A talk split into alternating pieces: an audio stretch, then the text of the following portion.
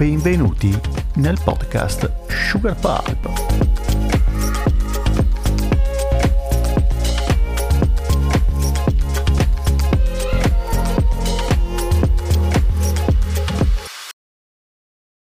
Allora, buonasera a tutti, grazie per essere qui, confidiamo che, insomma, so che altri stanno arrivando. Io, insomma, vorrei anzitutto, prima della follia che si scatenerà, o magari no, non lo so, questa sera, cosa? no, per piacere. Volevo introdurre intanto un amico che è venuto a trovarci e che è un grande romanziere, e di cui trovate gli ultimi due romanzi alla libreria, quindi allo stand. Ci sono libri e fumetti, come da sempre, come da tradizione, diciamo così, allo Sugar Pulp Festival. Però l'autore che è qui con noi questa sera a difendere gloriosamente, devo dire, i colori DC è Romano De Marco, per il quale chiedo un grande applauso. Mi stavo chiedendo, ma chi è sto grande autore? Allora, ero io. Di cui trovate il Cacciatore di Anime, che è l'ultimo romanzo pubblicato da PM, poi lui lo presenterà domani insieme, in realtà, al suo vero ultimo libro, che è pubblicato per Fernandel, che però è di fatto una, come dire, dilatazione dell'universo del Cacciatore di Anime. Ma di quello magari parliamo un po' di più domani. Però ecco, Romano è uno di quegli autori intelligenti che ama i fumetti come noi, e si è prestato a questa querella che abbiamo provato, insomma, ad affrontare, perché ci piace provare le cose nuove anche dopo 10 anni in questo festival, con una simpatica percentuale di incoscienza. E quindi noi, insomma, tenteremo di difendere, ecco, i colori della DC Comics, non perché non si possa essere, diciamo così, apprezzare anche la Marvel, ma insomma, se ti interessa la buona letteratura a fumetti, devi per forza leggere DC. Detto questo, stai già mettendo le mani avanti. No. Ma sai che sono delusissimo. Detto questo, mi sembra giusto. Allora, vabbè, Giacomo Brunoro, credo che per chi è stato qui nelle sere precedenti, insomma, già lo conoscete. Lui è presidente di Sugar Pulp, assomma in sé ormai più cariche politiche del Papa, perché anche tutte non retribuite, tra l'altro. Membro della Veneto Film Commission, eccetera, eccetera. Insomma, è una praticamente veramente Richelieu chi era costui. Con noi c'è anche un grande amico del festival, ma anche mio personalmente. Io ricordo ancora quando tanti anni fa lo vidi con un improbabile t-shirt di Masamune Shiro di Appleseed, da lui stesso realizzata. Qui siamo a livelli di nerdismo fotonici, ed è Davide Zanella. Davide Zanella, che domani terrà una lezione insieme a Maxi Sabion. Lui, diciamo, sarà la parte, come dire, realizzativa, insomma, del performer, perché lui è un artista, è un disegnatore, è un illustratore. Credo sia, adesso non vorrei dire cazzate, quindi in caso su questo puoi correggermi, su tutto il resto che dite no, licenziatario di Lupin Terzo per l'Italia, è corretto, comunque com'è il termine tecnico? Pittore ufficiale. Pittore ufficiale, ok, sì. Di Lupin Terzo per l'italia. E parlo... cazzo vuol dire pittore di Lupin? Non lo sappiamo ancora, ma non lo sappiamo. È così. E dell'anime, chiaramente, comunque della property, diciamo, legata appunto all'anime di Lupin Terzo, e è colui che realizzerà e che ha realizzato in realtà i due premi che verranno consegnati domani a Marilu Oliva e a Barbara Baraldi a questa stessa ora, però domani sera, diciamo, lo Sugar Prize. Vedremo che cosa avrà fatto. Io adesso non voglio togliere tempo al dibattito. È chiaro anche che voi, se volete, potete intervenire lanciandovi come un solo uomo sul palco, eccetera, eccetera. Non so chi far cominciare, guarda, è talmente facile che faccio partire voi. Ma infatti non so neanche se ha senso chiamarlo dibattito, perché è vero. I risultati parlano chiaro. Cioè, premettiamo una cosa importante.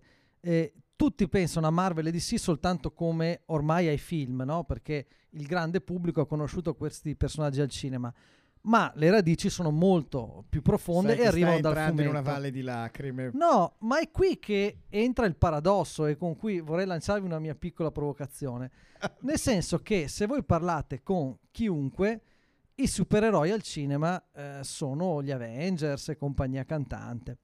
Eppure la DC già 40 anni fa con Superman, con i primi Batman, con la serie TV di Batman, eccetera, aveva occupato uno spazio che poi ha dilapidato con delle porcherie inaudite e lasciando spazio invece alla Marvel, che da quando ha creato i Marvel Studios ormai impera e domina.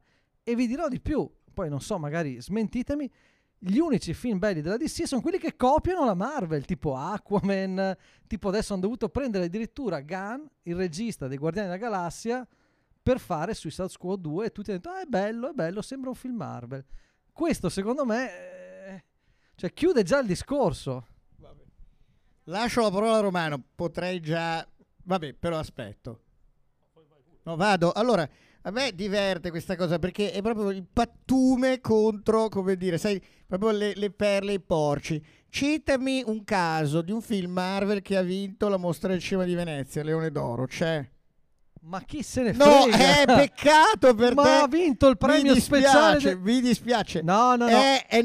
No, purtroppo per il Leone d'Oro è la più importante mostra del cinema, a cui ha vinto... della storia, della cinematografia. L'ha vinto un film come Joker, benissimo, che non mi pare appartenga all'universo Marvel. Tra l'altro, anche guarda qui, devo dire, in modo molto divertente, i più grandi registi, voglio dire dell'immaginario, diciamo così, culturale pop, credo degli ultimi 30 anni, da Tim Burton a Christopher Nolan, non mi pare abbiano girato una scoreggia della Marvel. Allora, purtroppo per loro hanno fatto trilogie su trilogie di Batman. Questo mi sembra abbastanza indicativo, voglio dire, sulla qualità anche dell'universo narrativo Marvel. Cioè tu hai praticamente degli sfigati che girano questi film che purtroppo da un certo punto di vista impongono anche un modello infantilista che viene poi criticato da registi come da registi come Villeneuve, come Scorsese, come Coppola. Quindi che voi veniate a parlare di cinema lo trovo un po' bizzarro. Allora, devi parlare di cinema o di fumetto? No, di tutte e due, di tutte e due. No, però è lui che è partito col cinema. Prima, io ho risposto sul tema. Prima di lasciar parola a Davide, faccio presente che ha vinto a Venezia 3-4 anni fa un film in cui per 3 ore si inquadra un piccione e basta. Quindi il tuo non dire... C'entra. No, c'entra e come? Quest'anno ha vinto la menzione speciale della giuria un film di grugniti, 2 ore di silenzio, un uomo dentro a un buco, una roba... No, quello era il premio speciale della giuria. Non è il gran premio della giuria. Il gran premio! Allora, io però, scusa... Hai le idee un po' confuse. Matteo, però. Io intanto vorrei capire una cosa. Quando parliamo di successo, è la risposta dell'uomo della strada che lo dà o della critica? Cioè no, non è una considerazione, non è... No, ma è giusto. È giusto, voglio dire. Io penso che sia importante fare degli incassi importanti. Ci sono film DC che hanno fatto incassi importanti, però, come dire, se si riesce a unire, come dire, un riconoscimento anche che non sia solo, diciamo, dell'uomo della strada, con tutto il rispetto per l'uomo della strada, beh, insomma, io credo che questo sia importante. Oppure vogliamo buttare al cesso 78 edizioni di mostra del cinema, gli Academy Awards sono una menata, bla bla bla, dai, va bene, va bene. Sono fatti. Adesso rilancio sul fumetto, Romano, e qua vi stendo.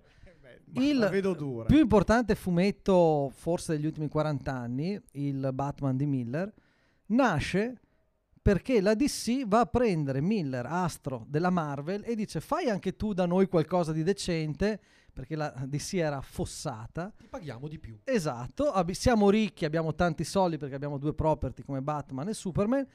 Lui praticamente, adesso la dico grossa, però replica gli stilemi narrativi del Daredevil di Miller, che resta un capolavoro insuperato, però siccome è Batman... siccome è Batman, boom!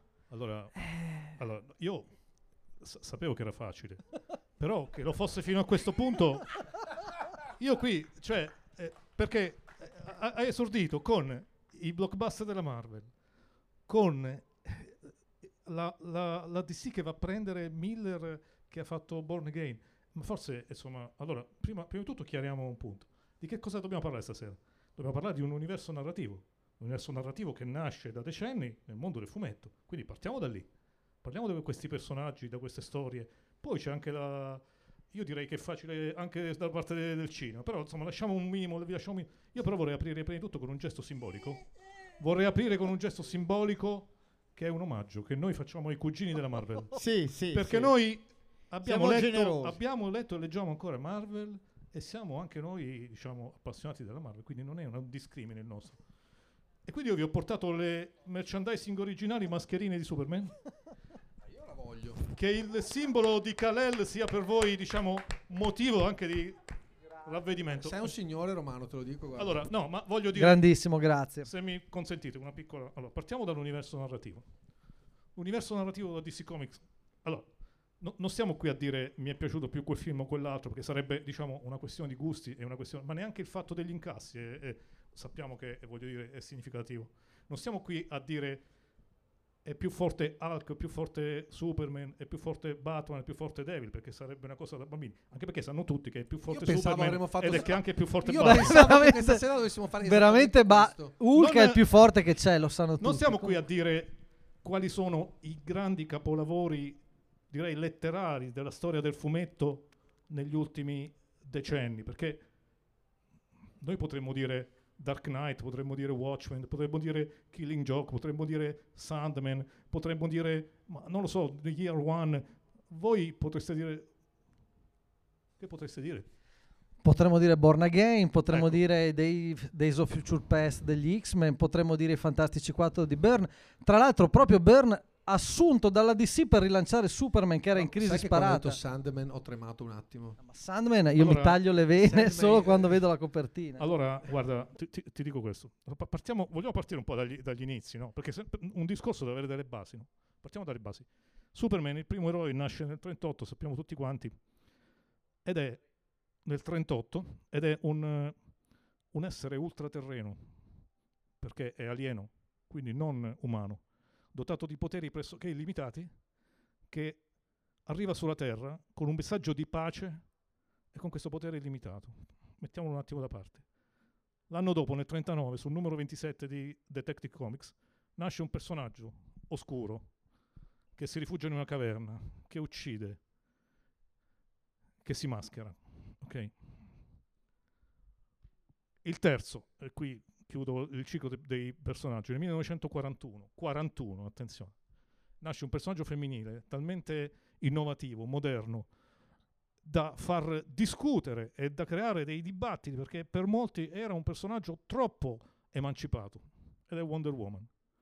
Questi tre personaggi sono la Trinity, la Trinità, ma non a caso, attenzione, perché questi sono personaggi che affondano le radici nel mito, e il mito, e creano un universo mitologico narrativo, attenzione, cosa che la Marvel non ha mai fatto, non potrà mai fare. L'universo mitologico di questi personaggi, perché loro rappresentano gli stereotipi della mitologia, rappresentano... Superman rappresenta Apollo, la luce, la forza, la bellezza, il potere, no? Batman rappresenta Dioniso, che guarda caso viveva nelle caverne, si mascherava, uccideva ed era in preda alla follia.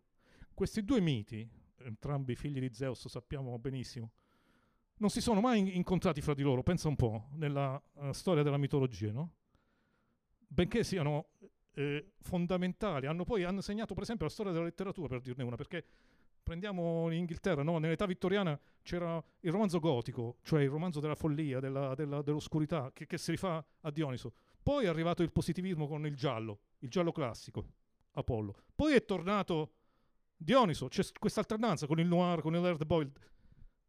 L'universo narrativo della DC Comics li fa incontrare, neanche Freud ha fatto incontrare questi due personaggi, e gli pone una donna che gli fa da, come dire, da filtro, che fa da catalizzatore a questi due personaggi così enormi, e si crea una trinità.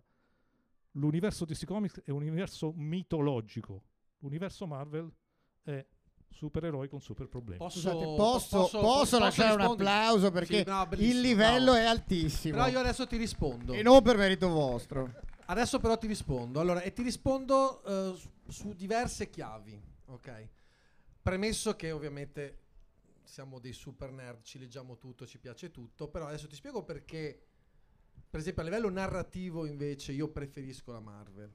Intanto stiamo parlando di due mondi che nascono in momenti diversi. Cioè stiamo parlando di la DC nasce all'inizio, sostanzialmente, del XX secolo, e nasce con un background storico-culturale di un certo tipo. La stessa musica, il cinema, era tutto molto più naif, no? Quindi anche quello che si voleva raccontare era più semplice, più diretto. La Marvel nasce dopo, nasce 30 anni dopo a Batman, sostanzialmente, a Superman, scusami, un po' meno, 25, adesso non mi ricordo, sembra che Spider-Man sia del... 63, ok. E poco prima i Fantastici Quattro. Ecco, perfetto. Ci sono... Io sì, non ho studiato, scusa. Ci sono delle basi completamente diverse, stiamo parlando degli anni 60, 50 e 60, ok, ma comunque problematiche sociali diverse. Sapevamo che sarebbe... Stiamo andando troppo seri, dovevamo semplicemente dire che era più forte Ultimo. No, ma quello non lo puoi dire perché è già così, vedi, però approfondiamo. Allora, ma parla pure. Non mi spaventi, è tranquillo. No, perché hai quel tono un po' così... No, non è vero. Stai sereno. La Marvel introduce il disagio della diversità. Cioè, Superman è un dio, Batman c'ha i soldi, quindi è un dio anche lui, Wonder Woman è una dea. Cioè, qui parliamo invece di essere... È un amazzone, è una cosa un po' diversa. Vabbè, ok, sì, stiamo facendo... Madonna, beh, questo hai fatto il classico, ho capito, ho fatto il liceo artistico, che cazzo. Temishira, non so se... No, però mi state seguendo? No, perché vi sto dicendo. Sei un po' confuso, okay? Sarò confuso. Vi sto dicendo che stiamo parlando di fumetti per bambini, fumetti naif, fumetti dove c'è il supereroe che fa tutto, raggi laser negli occhi, Dio qua e là, in calzamaglia blu, poi insomma uno sfigato pazzesco, se vogliamo proprio dirla, contro invece degli uomini che si battono contro la loro diversità, cercano di superare le differenze, cercano di affermarsi. Ci sono mutanti cattivi, ma ci sono anche mutanti buoni. Come possiamo trovare in una umanità, no? Cioè i cattivi e i buoni, ok? Tu sai senz'altro che X-Men sono copiati da un gruppo della DC Comics che si chiama Doom Patrol. Ma tutta la Marvel nasce copiando la DC Comics. E, questa è la cosa originale. Voi sapete che il primo fumetto che tratta temi sociali come la segregazione razziale, come la dipendenza dalla droga, come l'anarchia, come insomma è un ciclo di fumetti della DC Comics, cioè Green Arrow e Green Lantern del 72 di Dennis O'Neill e Neil Adams. Lo sapete chi ha introdotto prima i temi sociali nel fumetto? No, ma io non contesto questo, assolutamente. Il punto mio è diverso. Quello che dici tu è verissimo, però proprio per questo suo essere a Metropolis, a Gotham City, in un mondo che non è il nostro, con personaggi che poi, chiaro, da parte vostra c'è la iperinterpretazione, no? Cioè, vai a iperinterpretare. Metropolis, Gotham City, insomma, sì, certo, è il linguaggio magari della metafora, ma dove la metafora è evidente, Ho capito, però intanto è una metafora. E proprio questi riferimenti al mito molto alti, spesso anche involontari, che ci sono quando si trattano materie di questo tipo, perché poi l'archetipo dell'eroe ce lo portiamo dietro da migliaia di anni, allontanano la DC, che ha avuto delle grandi intuizioni, e non lo nego, è impossibile negarlo, però la cosa assurda è che poi arriva la Marvel e le fa meglio.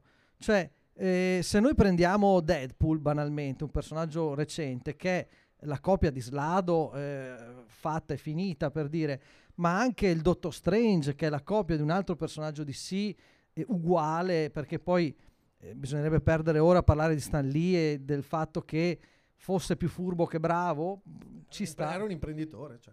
Ci sta, però il fatto di calare questi personaggi che hanno anche grandi difetti e grandi limiti, tant'è che la DC, e qui lo sapete anche voi, a un certo punto ebbe un grande problema perché Superman era troppo forte, cioè l'arco narrativo per cui Superman non poteva avere quasi nemici da quanto più forte era e non sapevano più come umanizzarlo questo personaggio. Invece è stato un problema superato alla radice da Marvel, che introduce uno sfigato come Peter Parker, che è il secchione della classe, bullizzato, eccetera. Introduce i Fantastici Quattro, che sono tra l'altro persone anche loro piene di problemi, ma dando un'immagine positiva. C'è poi la rivoluzione della città Davide, degli X-Men, che hanno metafore pazzesche, che arrivano a raccontare a loro modo la seconda guerra mondiale, la segregazione, il razzismo e tantissimi altri problemi. Hanno la prima serie, e qui forse spero di non sbagliarmi, dedicata a un supereroe di colore, che è Power Man, il primo eroe di questo tipo, che ha una sua serie originale insieme a Pantera Nera, eccetera. Cioè, ho sempre avuto la sensazione che la DC facesse tanto ma restasse bloccata dalla sua storia e dal suo essere, non so, la Juventus del calcio, per dire, o il Real Madrid del calcio, e poi invece arrivava il Chelsea di turno, che era più spregiudicato e alzava l'asticella. Non a caso negli ultimi 30-40 anni la DC ha rincorso, assumendo appunto i vari John Byrne, i vari Miller e altri, e ha lasciato sperimentare e ha creato grandi storie, grandi mondi, soprattutto quando, come con Watchmen, usava properties che erano quasi dimenticate e venivano date in mano alla fan prodige del fumetto. Beh, allora, è sicuramente un'analisi interessante, anche per certi aspetti anche vera, però devo dire, adesso per carità, in parte sarà gusto, ma non credo sia solo gusto. Un personaggio come Batman è il personaggio a fumetti degli Stati Uniti, cioè non credo, onestamente, anche solo, adesso non voglio entrare nel discorso del cinema, però insomma è un fatto che è probabilmente il personaggio che è stato più trasposto al cinema di tutti. Però scusa, sai che gli americani, io quelle volte vado lì, comunque noi non ci rendiamo conto di quanto popolare sia Superman. Attenzione, No, ok. Forse Romano, che frequenta gli USA, lo sa. Ok, però è anche vero che parliamo di un fumetto americano che arriva nel resto del mondo, e io credo onestamente che davvero sia il personaggio più iconico, forse perché si rifà al pipistrello, che è parente stretto di quel vampiro che poi è Dracula, eccetera. Non lo so. Ti pareva che non tiravi fuori Dracula? No, però è un fatto obiettivamente, tra l'altro. Ma vero, sai, scusa, che Bruce Wayne aveva un nonno che era rumeno e pare fosse da Transilvania. No, e al di là adesso di queste genialate. Ma il punto però è che effettivamente Batman è un personaggio iconico, così come è iconica Wonder Woman, per quello che diceva Romano, e anche perché obiettivamente, se io penso onestamente, un altro personaggio femminile pazzesco che c'è nella DC è Catwoman. Tra l'altro i cattivi, cioè due cattivi come Joker e Catwoman, sono veramente una roba spaventosa, e credo che siano personaggi che sono più memorabili, entrano di più nella corteccia cerebrale, in particolare i femminili, rispetto a quelli Marvel, forse perché anche e qui davvero mi tolgo da qualsiasi polemica, ho la sensazione, da lettore anche di fumetti Marvel, che i personaggi femminili si perdono molto spesso in questi team collettivi a trazione testosteronica, e poi in realtà sì, certo c'è Tempesta, sì certo c'è Kitty Pryde, eccetera eccetera, però sono tutti personaggi che contano veramente molto poco, non dico all'interno della squadra eccetera, però narrativamente le loro storie non sono mai riuscite a bucare non lo schermo, ma insomma ad arrivare a delle vendite o comunque a un successo tale per cui, mentre Catwoman e Wonder Woman sono due personaggi femminili davvero molto forti, secondo me. Faccio fatica a immaginare un equivalente Marvel, onestamente. Guarda. E quindi, insomma, vabbè, sì, adesso per carità hanno fatto quel film orrendo lì con Captain Marvel, personaggio mai sentito. No, invece il film della donna gatto è bellissimo, là, di Catwoman. No, posso dire Catwoman, una cosa... Michelle Pfeiffer, insomma. No, io parlo proprio del film standalone. Quello non è la Catwoman. Quello però, vedete... No, ha un altro nome. No, è stato proprio dichiarato che non è una, hanno dato solamente il nome. Ma comunque, guarda, continuiamo... Dai, io la parola... Rimaniamo sulla produzione... seriale dei fumetti, perché è più interessante. Volevo dire una cosa che poi adesso, al di là poi del volerli, diciamo così, umiliare, che Non ti riesce, quindi non ti preoccupare. Ma non mi riesce, è questione che secondo me non siamo noi che dobbiamo decidere. Semmai loro, ok, ovviamente. Va bene. No, allora consideriamo anche il fatto che se un personaggio è sul mercato da più tempo, entra di più poi nella cultura pop in generale. Questo lo dico perché parlo del mio lavoro, perlomeno. Questo è anche un complimento alla DC, secondo me. Allora, quando dobbiamo creare delle immagini, dei quadri per l'arredamento, per arredare una casa, quindi lavoriamo soprattutto nell'ambito della pop art. Quando leghiamo il fumetto all'arte, generalmente si parla di pop art, ok? Effettivamente l'immagine vintage piace molto, sono anni che ormai il vintage funziona, nell'industria, comunque nell'arredamento moderno e via dicendo. Effettivamente i personaggi più amati, trasposti poi sulla tela, sono Wonder Woman e Superman, perché sono veramente delle icone. Anche Warhol, no? Faceva Superman. Liechtenstein. Sì, assolutamente. E primi loro, ovviamente, a inserire il fumetto nella pittura, comunque abbiamo citato due stronzi, Warhol e Liechtenstein. No, nel senso. Però questo è anche per dire, perché quando vogliamo capire cosa piace all'uomo della strada, no? Che cosa si appende l'uomo della strada in casa? Anche in bagno a volte. Ovviamente si appende quello che nella sua sottocultura, che è la nostra poi, che è la nostra, chiaramente, perché siamo dei cretini, entra quella cosa, quel personaggio, quell'idea, quell'icona, quel simbolo che c'è da più tempo. Effettivamente Wonder Woman, Batman e Superman sono da più tempo sul mercato, si sono proprio radicati nella cultura pop. E quindi anche se io cerco un'immagine vintage che voglio poi inserire in un arredamento, sono i primi ad emergere. Questa è una cosa bella, perché personalmente se dovessi scegliere tra aprendermi casa, Capitan America o Wonder Woman, sceglierei Wonder Woman, per esempio. Questo significa anche... Porco che non sei altro. Potevo anche dire Superman. Questo ci dice anche però che, come dicevo prima, probabilmente vengono da un mondo molto più semplice, no? Dopo, senza entrare in ovviamente narrativa... Io sono un grandissimo fan di Sandman. Prima ho detto Sandman, ho detto mi alzo, vado via, non ho più niente da dire, quindi... Però comunque se pensiamo a DC pensiamo sempre a loro, sempre a quei personaggi lì. Dopo ovviamente l'appassionato conosce Vita, Morte e Miracoli, di tutti i personaggi secondari, via dicendo.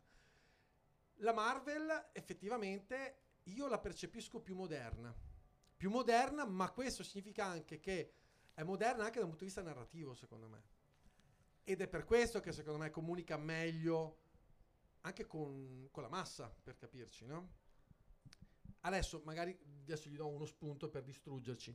Spider-Man penso che non sia il personaggio più amato in assoluto dai ragazzi più giovani. Allora guarda, okay, ti posso rispondere. Rispondi. Lui prima ha detto una cosa giusta, perché ha parlato della produzione seriale dei fumetti, e devo dire che la Marvel, perlomeno per alcuni decenni, ha avuto una produzione di livello qualitativo migliore rispetto al DC Comics.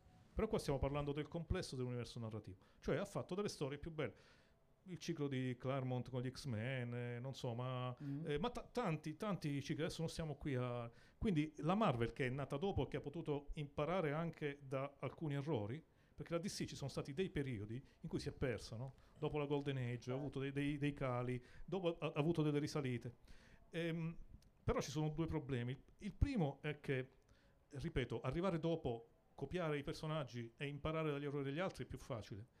Il secondo è che in Italia c'è una percezione, in particolare in Italia, c'è una percezione diversa tra Marvel e DC, soprattutto perché la DC è stata pubblicata poco, male, in maniera discontinua. Io mi andavo a ricercare, io ovviamente ho tutte le serie della Williams, della Cenisio, della Corno, ho tutto di tutto.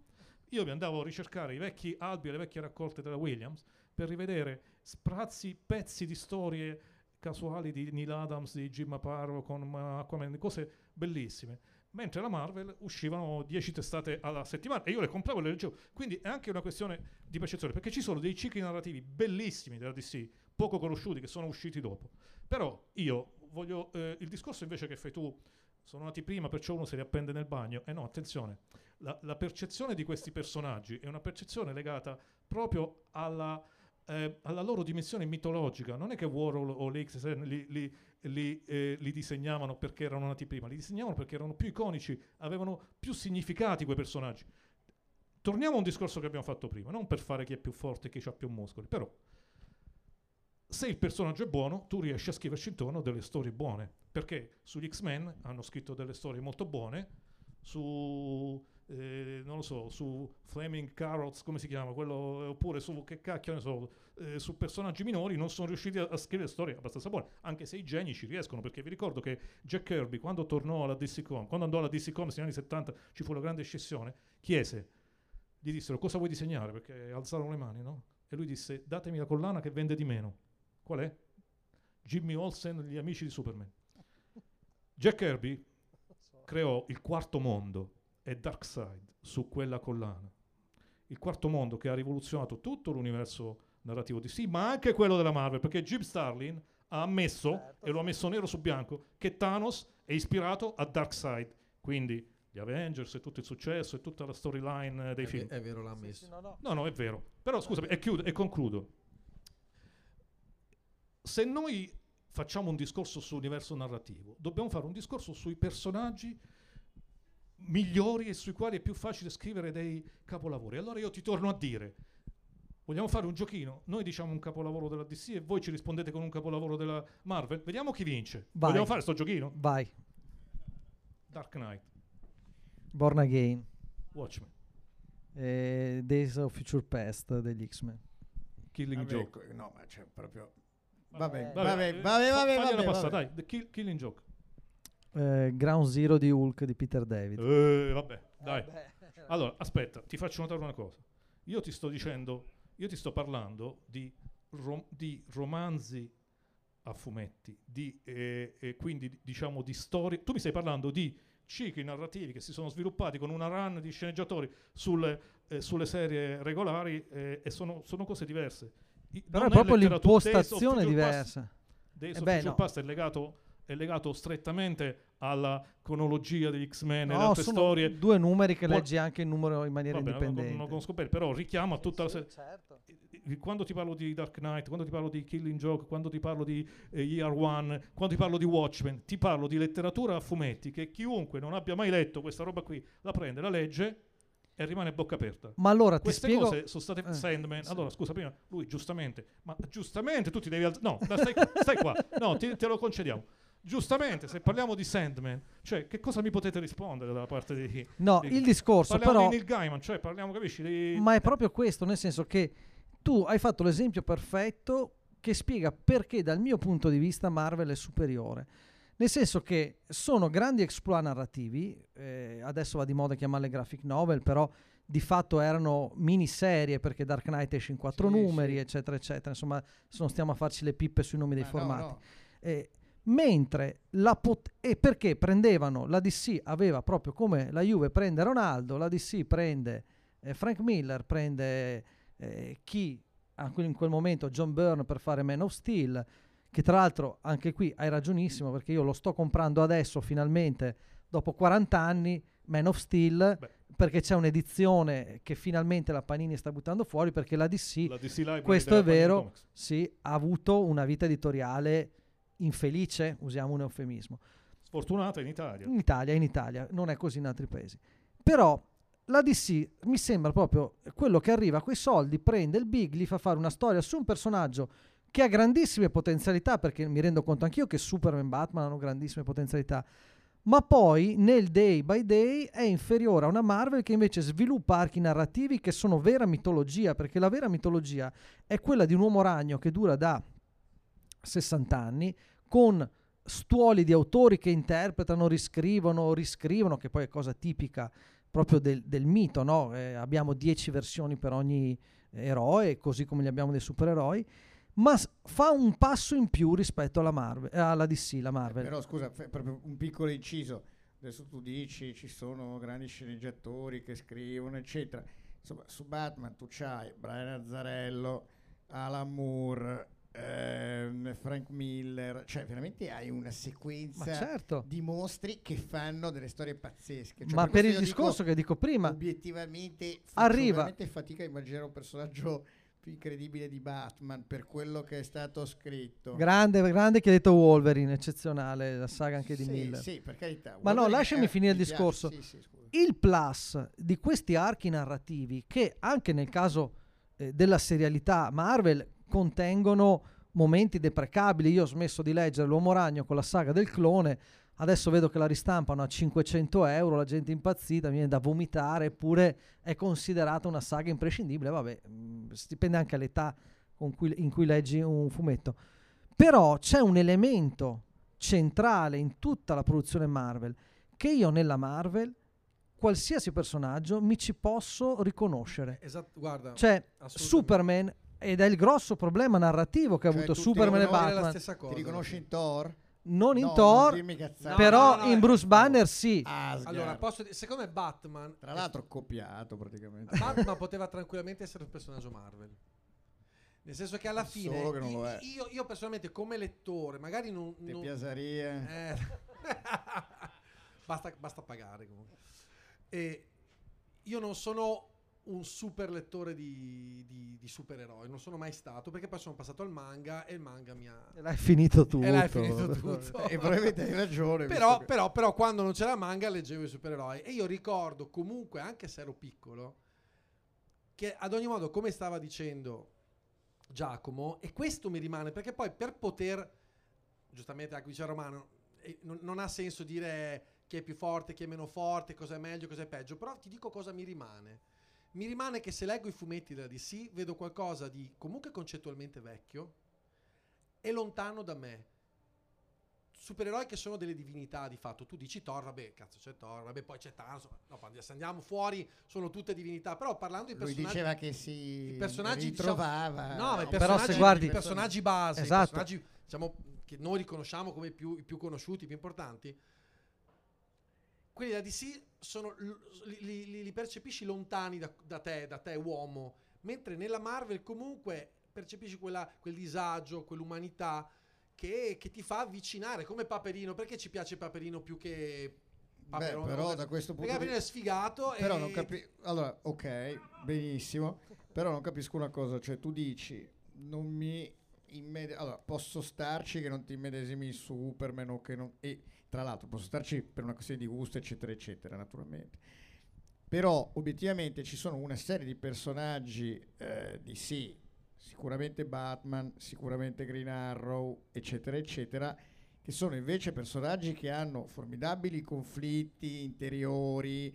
che hanno uno spessore psicologico, certo, che tra l'altro di rado trovo nei personaggi Marvel, che probabilmente hanno delle caratteristiche che sono, come dire, riportabili su tutta una serie di tipologie di esseri umani, ovviamente, quindi sicuramente anche di noi, però non hanno quel grado di approfondimento che possono avere questo tipo di personaggi, lasciando da parte... Cioè, lo stesso Joker, voglio dire, è certamente un personaggio nel quale io spero tu non ti ritrovi, e neanch'io da un certo punto di vista, però è indubbio che, come dire, esprime un disagio, un malessere, una molteplicità di personalità, eccetera eccetera, che sicuramente, ahimè, riflettono un mondo Batman, esistente. Secondo me è veramente atipico per la DC, dal mio punto di vista, cioè, ho sempre pensato questa cosa, cioè lasciamo stare, dovrebbe essere la Marvel in generale, secondo me Batman dovrebbe essere un mondo a sé, tra l'altro io vorrei riprendere una cosa che ha detto Romano prima, in cui concordo, quando lui parlava dei cattivi, e lo vedo banalmente con i bambini piccoli che leggono, un figlio di 11 anni che legge i fumetti che trova in casa, quelli che riesce a prendere, perché alcuni sono appunto nascosti e non prendibili per ovvi motivi. Quello che funziona di più, ed è il segreto di Batman, ma secondo me è il segreto anche degli X-Men, soprattutto poi dell'Uomo Ragno, dei Fantastici 4, non è mai l'eroe, è il numero di cattivi. Noi tutti della serie TV di Batman ci ricordiamo Joker, Penguin, il Faraone, Mr. Freeze, la Donna Gatto, eccetera. Di Spider-Man, tutti i bambini che lo leggono vanno via di testa per l'Avvoltoio, per il Dottor Octopus, per Lizard, eccetera. Cioè, questa miriade di nemici, di cattivi, tant'è che poi grandi storie di Batman hanno per protagonista Joker, no? O certo, la Donna Gatta. Questo non succede mai con Superman, perché è troppo più forte. e quindi ti porta ad allontanarti da lui. Sì, c'è la cittadella del ghiaccio, lui è da solo, è triste. Che è la cittadella del ghiaccio? Sì, la della solitudine, la fortezza della solitudine, ecco, dai, scusate. Ma non si può accettare questa approssimazione, porca miseria. Ma io non lo so. Ammetto l'errore. Allora, sì. Però dico, il fashion del cattivo, in cui la Marvel a volte esagerava, perché ci sono dei cattivi Marvel, il porcospino, robe che fanno veramente vomitare, no, che sono talmente eccessivi, no, però sono la forza anche di un mondo molto più variegato e meno bloccato come è DC. Ma no, allora io purtroppo, ora devo dire, lui ha detto le cose giuste, legate, giuste per lui, cioè l'immedesimazione, legate alla pubblicazione dei, perché ci sono miriadi di personaggi della DC Comics che, se fossero stati pubblicati con regolarità, in quei personaggi, in quelle saghe, tu avresti potuto trovare quell'umanità e quell'immedesimazione. Che ne so, Animal Man di Morrison, che ne so, Green Arrow, che ha avuto dei cicli narrativi straordinari, il personaggio più anarchico e più vero e più umano della... Cacciatore dell'arco lungo di Mike Green. Doom Patrol, cioè, allora ci sono tantissimi. Purtroppo questo dipende un po' dal fatto che in Italia hanno avuto una grandissima diffusione, grazie alla Corno, dopo grazie alla Star, di più i fumetti della Marvel rispetto a quello di DC. Però non è che voglio, diciamo, arrampicarmi sugli specchi.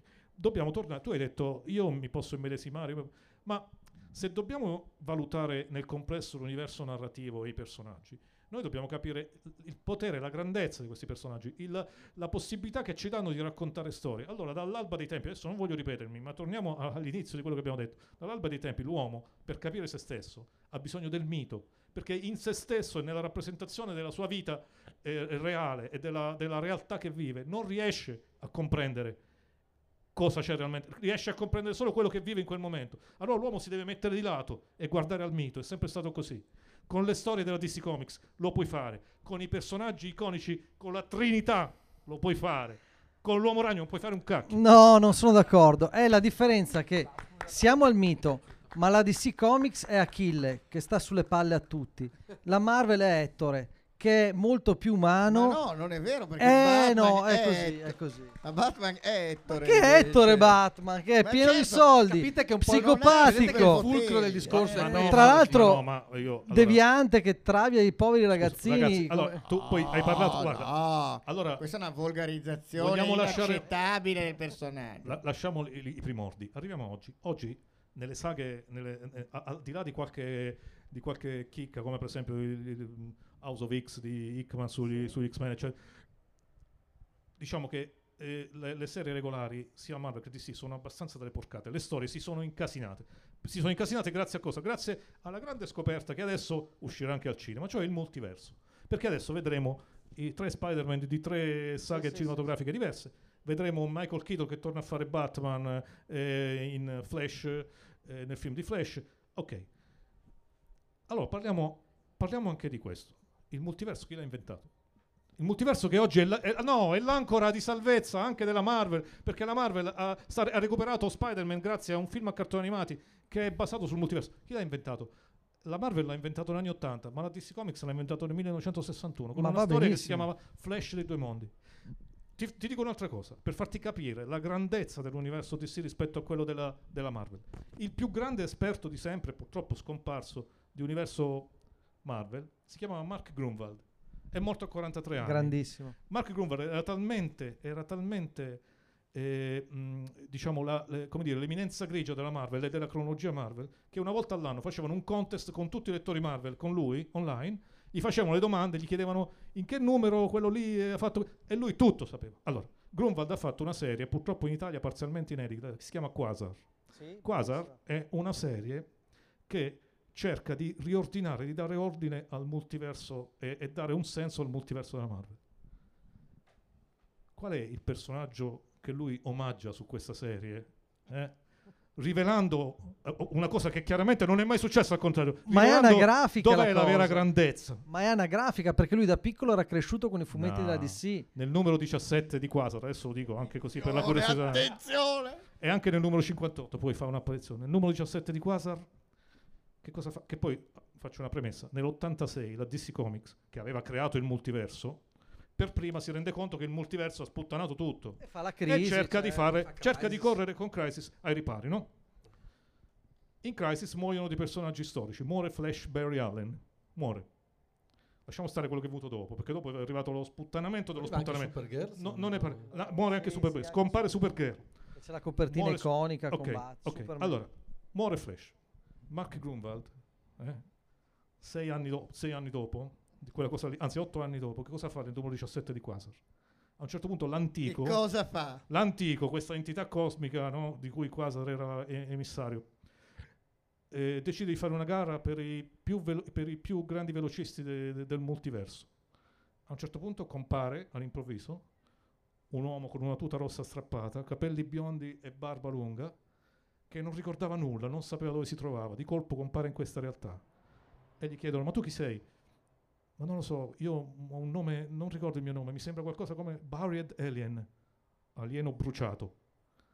Quello in realtà è Barry Allen, che arriva dritto dritto dalla serie Crisis, e vincerà naturalmente la gara dei velocisti. E questo ti dice due cose: la prima è che i personaggi DC sono più forti, la seconda è che l'omaggio vuol dire che l'universo DC è l'universo narrativo per eccellenza. Non ce la potete fare. No, io invece sono sconvolto dalla preparazione di questo. Guardate, citazioni di questo tipo ce ne sono tante, e per motivi anagrafici, perché anche nella run narrativa di Peter David, tra l'altro unico caso, credo, correggimi Romano se sbaglio, che ha scritto contemporaneamente una run di successo planetario per Marvel, quella di Hulk, e una per DC nello stesso periodo, perché l'Aquaman, purtroppo ancora in parte inedito in Italia, era firmato da Peter David, che andava così bene che poteva scrivere per entrambi. Tra l'altro anche lì prendendo sia Aquaman che Hulk, che erano sottoterra come vendite, personaggi ormai che non avevano più nessuna credibilità, e rilanciandoli alla grande. Lui ad esempio in diverse storie, soprattutto nel ciclo poi dell'Olimpo, quindi una cosa particolare Marvel, inserisce la morte, citando Sandman, questa ragazza che si vede solo di spalle e che è invece uno dei personaggi di Sandman. Ma il motivo, esatto, il motivo è principalmente anagrafico, perché questi personaggi, questi autori, sono cresciuti con la DC Comics, che negli anni 60 era lo standard, perché noi diciamo sì, Spider-Man è uscito nel 63, i Fantastici 4 mi pare nel 61, ma ci hanno messo un po' ad affermarsi, anzi poi dovremmo parlare del, che poi non si può fare, ma di cosa hanno creato Kirby e Stan Lee con i Fantastici 4. I primi 100 numeri sono un delirio assoluto. Consentimi, Jack Kirby ha messo nero su bianco di essersi ispirato a Challengers of Unknown. Ma va benissimo ispirarsi, cioè, però lo fa meglio, capito? Comics. Ma io l'ho detto prima, la Marvel nasce quasi sempre come miglioramento di qualcosa che la DC riesce a fare in quanto leader di mercato, ma poi chiusa nella sua torre d'avorio, nella sua arroganza, non riesce a sviluppare, se non in maniera occasionale, assumendo dei mercenari che... Infatti non siamo qua per stabilire chi è nato prima o chi è nato dopo. Ma perché dici mercenari, scusa? Hai detto prima John Byrne. John Byrne, sai che hai parlato di Hulk che era sottoterra, sai che ce l'ha mandato Hulk sottoterra? John Byrne.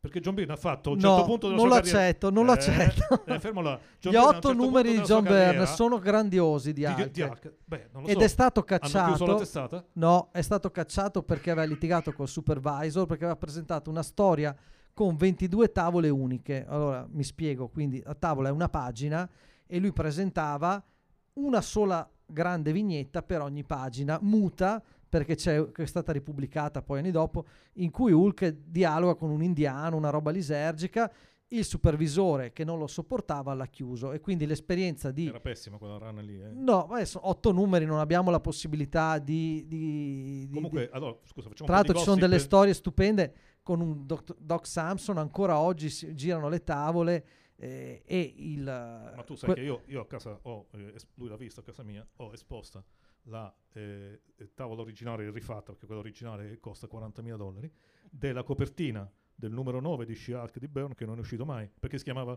Who Framed Roger Robot, chi ha incastrato Roger Robot. Allora la Marvel glielo bloccò perché aveva paura che la Disney... Allora Byrne ha sbattuto la porta e se n'è andato, lo poteva ancora fare. Diciamo un gossip su Byrne, giusto perché ne stiamo parlando, era un grande paraculo perché non aveva tanta voglia di disegnare. Allora una volta su Alpha Flight fece una cosa che è stata pubblicata su Alpha Flight. Si inventò una battaglia in mezzo alla neve fra due personaggi di ghiaccio e fece 4 pagine completamente bianche, c'erano solo i balloon con le...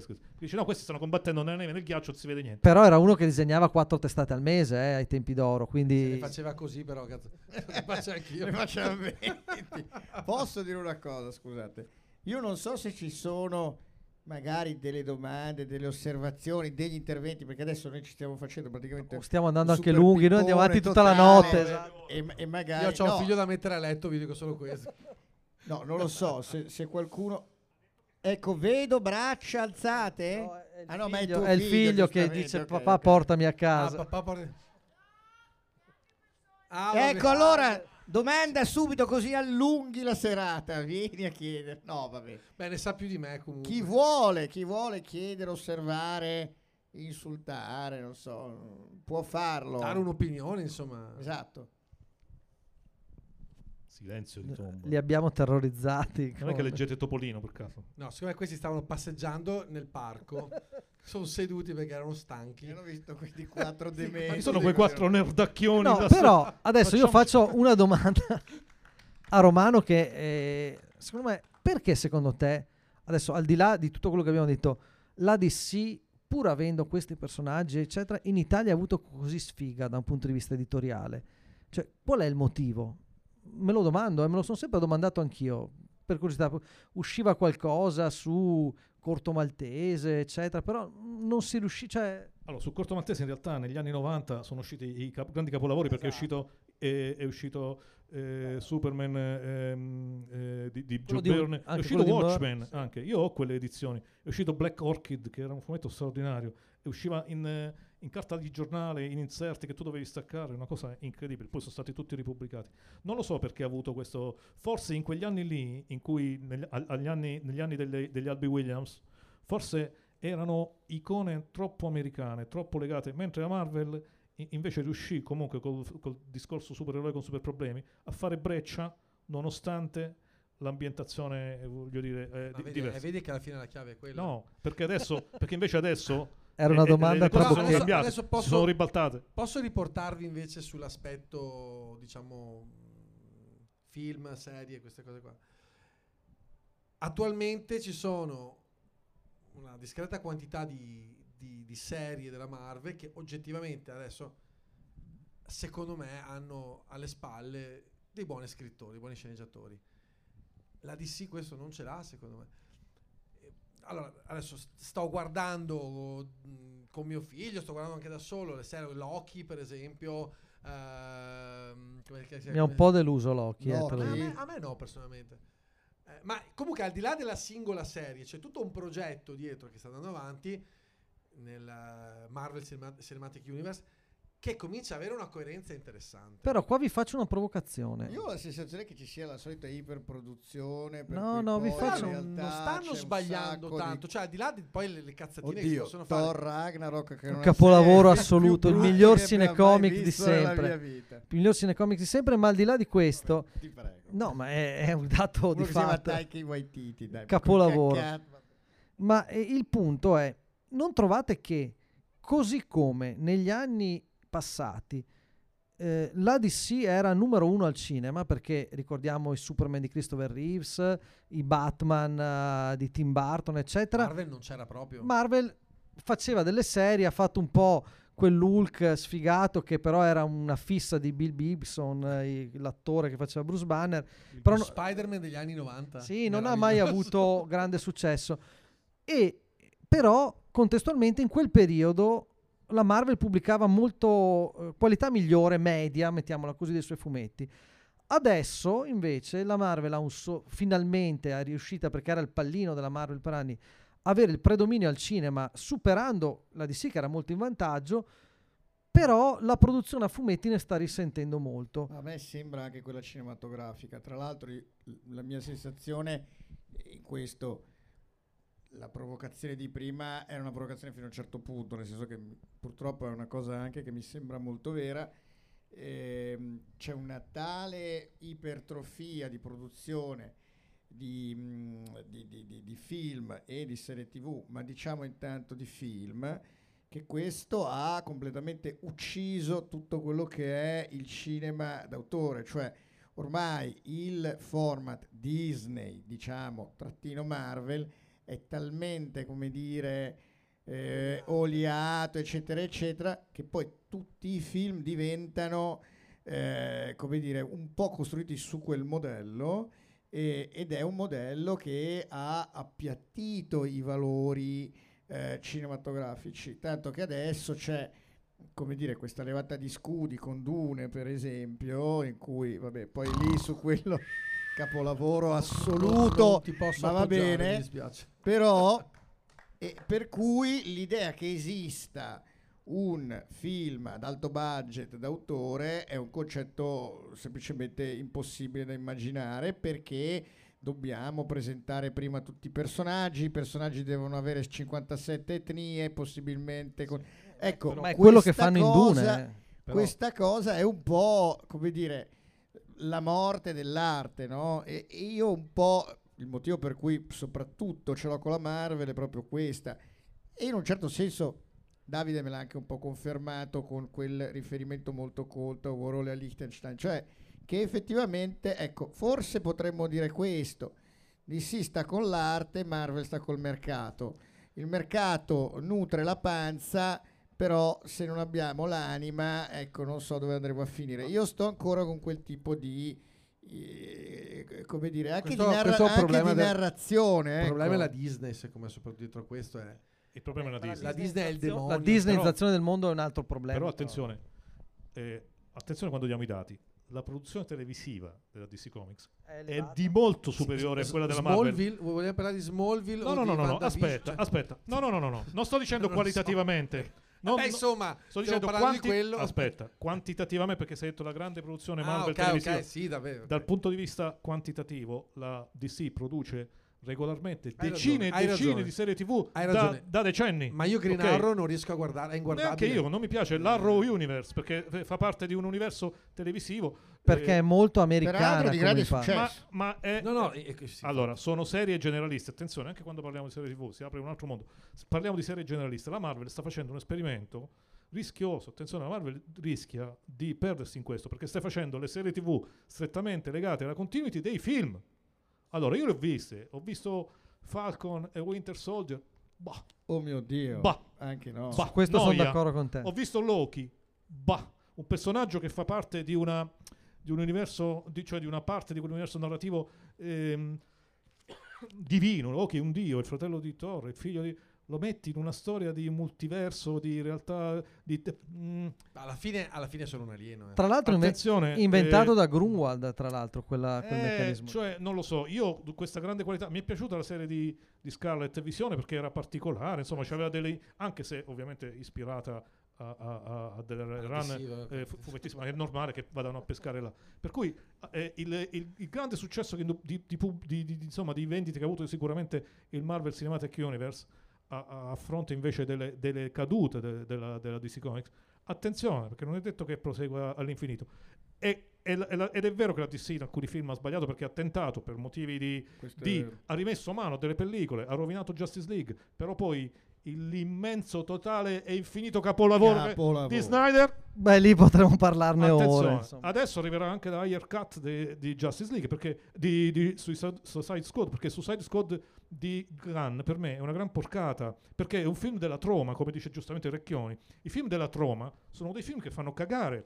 Potevano andare potevano andare bene in un contesto socioculturale degli anni '80, dove erano una risposta ed erano a una certa cinematografia stereotipata, e quindi i film della troma ben venivano, perché facevano vedere il sesso, facevano vedere cose politicamente scorrette, quindi avevano un senso in quel contesto. Ma tu oggi con $150 milioni della Warner vai a fare un film della troma, oltretutto copiando le cose buone che c'erano nel film di Ayer, perché quella Harley Quinn l'ha inventata Ayer, e la Viola Davis, quel personaggio lì, ce l'ha messa Ayer, e il colonnello, come si chiama quello lì, pure, cioè ha preso delle cose da lì e ha fatto un film della troma. Scusate, così sono capace anch'io.